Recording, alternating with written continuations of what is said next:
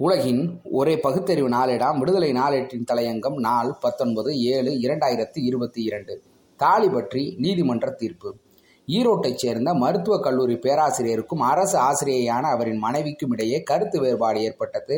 வேறு ஓர் பெண்ணுடன் தொடர்பு இருப்பதாக கூறி பேராசிரியரிடம் மனைவி அடிக்கடி தகராறு செய்துள்ளார். அதை அடுத்து மன ரீதியாக துன்புறுத்தி வரும் மனைவியிடமிருந்து விவாகரத்து கேட்டு பேராசிரியர் வழக்கு தொடர்ந்தார். ஆனால் இந்த வழக்கு குடும்ப நல நீதிமன்றம் தள்ளுபடி செய்தது.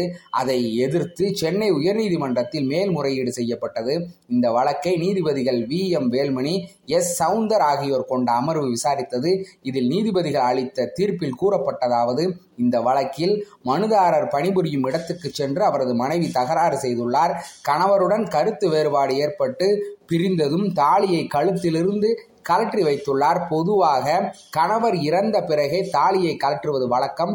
ஆனால் கணவர் உயிருடன் இருக்கும் போதே தாலியை கலற்றுவது என்பது இந்து திருமண சட்டப்படி சம்பிரதாயத்தை மீறிய செயலாகும். தாலிதான் திருமணத்தின் மிக பெரிய அங்கமாக விளங்குகிறது. அப்படி இருக்கும்போது தாலியை கலற்றி வைத்தது மனுதாரருக்கு மிக பெரிய துன்பத்தை அளித்துள்ளார். எனவே விவாகரத்தை அளிக்கிறோம் என்று இரு நீதிபதிகள் அடங்கிய சென்னை உயர்நீதிமன்ற அமர்வு தீர்ப்பு கூறியுள்ளது. பெரும் அதிர்ச்சியை அளிக்கிறது. தன் கணவனுக்கு இன்னொரு பெண்ணுடன் தொடர்பு இருப்பதாக மனைவி சொன்ன குற்றச்சாட்டை பற்றி நீதிமன்றம் கணக்கில் எடுத்துக்கொண்டதாக தெரியவில்லை. அதை பற்றி எந்தவித கருத்தையும் கனம் நீதிபதிகள் கூறவும் இல்லை. அதே நேரத்தில் அந்த குற்றச்சாட்டின் அடிப்படையில் மனைவி கணவனை விட்டு பிரிந்திருந்த ஒரு சூழலில் தாலியை கலற்றி வைத்ததை பெரும் குற்றமாக நீதிபதிகள் கூறுவதுதான் வேடிக்கை. இந்து திருமண சட்டப்படி குற்றம் என்றும் கணவனுக்கு பெரும் மன உளைச்சலை தந்திருப்பதாகவும் நீதிபதிகள் கூறியிருக்கின்றனர். திருமணத்தில் தாலி ஒன்றும் கட்டாயமில்லை. மாலை அல்லது தாலி அணிந்தால் போதுமானது என்று சுயமரியாதை திருமணம் தொடர்பான சட்டத்தில் கூறப்படவில்லையா? தாலி இல்லாமல் கணவனும் மனைவியுமாக வாழ்பவர்கள் எல்லாம் மன உளைச்சலில் வாழக்கூடியவர்களா? தாலி அணிந்த மனைவி கணவனுக்கு இடையே விவாகரத்து வழக்குகள் நடைபெறுவதே இல்லையா? தாலி அணிந்திருப்பதால் விவாகரத்து என்ற பிரச்சனைக்கே இடம் இல்லை என்று நீதிமன்றம் கூறுமா? திருமணத்தின் போது தாலி அணிவித்தலும் அதற்கு பின் மன ஒப்பந்தம்தான் தேவை. தாலி என்ற அடையாளம் பெண்ணுக்கு மட்டும் இருப்பது என்பது தேவையற்ற ஒன்று என்று தாலியை நீக்கி கொண்ட இணையர்களை ஆயிரக்கணக்கில் நீதிமன்றத்தின் முன் கொண்டு வந்து நிறுத்த முடியுமே?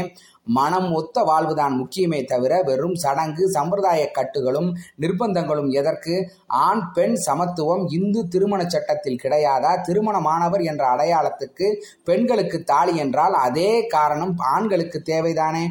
தந்தை பெரியார் சொல்வது போல பெண்களை விட ஆண்கள் தான் அதிகமாக ஊர் சுற்றுகிறார்கள் வெளியூர் பயணங்கள் செய்கிறார்கள் நியாயப்படி திருமணம் ஆகிவிட்டதா இல்லையா என்கிற அடையாளம் பெண்களை விட ஆண்களுக்குத்தான் தேவையும் அவசியமும் ஆகும். இந்த வழக்கில் கூட பேராசிரியரான கணவனுக்கு இன்னொரு பெண்ணுடன் தொடர்பு என்பது தன் மனைவியின் முக்கிய குற்றச்சாட்டு. தனக்கு ஏற்கனவே திருமணம் ஆகிவிட்டது என்று அந்த பேராசிரியர் மனைவி குற்றஞ்சாட்டும் சம்பந்தப்பட்ட பெண்ணிடம் கூறினாரா? அவருக்கு திருமணம் ஆகிவிட்டது என்று அடையாளம் இல்லாதது ஒரு வகையில் ஆணின் குற்றத்தை மறைக்கும் வசதியான ஏற்பாடுதானே? ஏடுகளில் அடிக்கடி செய்திகள் வருவதுண்டே?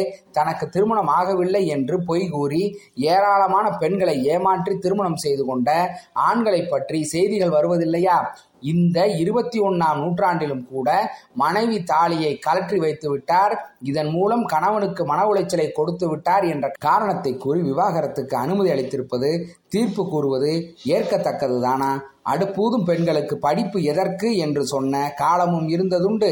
இன்று ஊதும் அடுப்பே இல்லை என்பது ஒருபுறம் இருக்கட்டும். இப்பொழுது அந்த பழமொழியெல்லாம் மலையேறிவிட்டதே.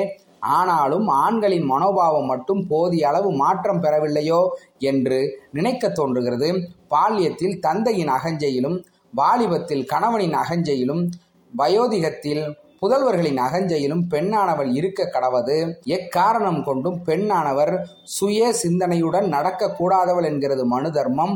ஆதாரம் அத்தியாயம் ஐந்து ஸ்லோகம் நூற்று நாற்பத்தி ஒன்பது மனு கூறினார் என்பதற்காக இந்து மதத்தின் பழக்கம் வழக்கம் மரபு என்று இப்போது கூற முடியுமா? இவ்வளவுக்கும் இந்த வழக்கில் சம்பந்தப்பட்ட மனைவி பள்ளி ஆசிரியர் என்பதையும் கவனத்தில் கொள்வது அவசியமில்லையா?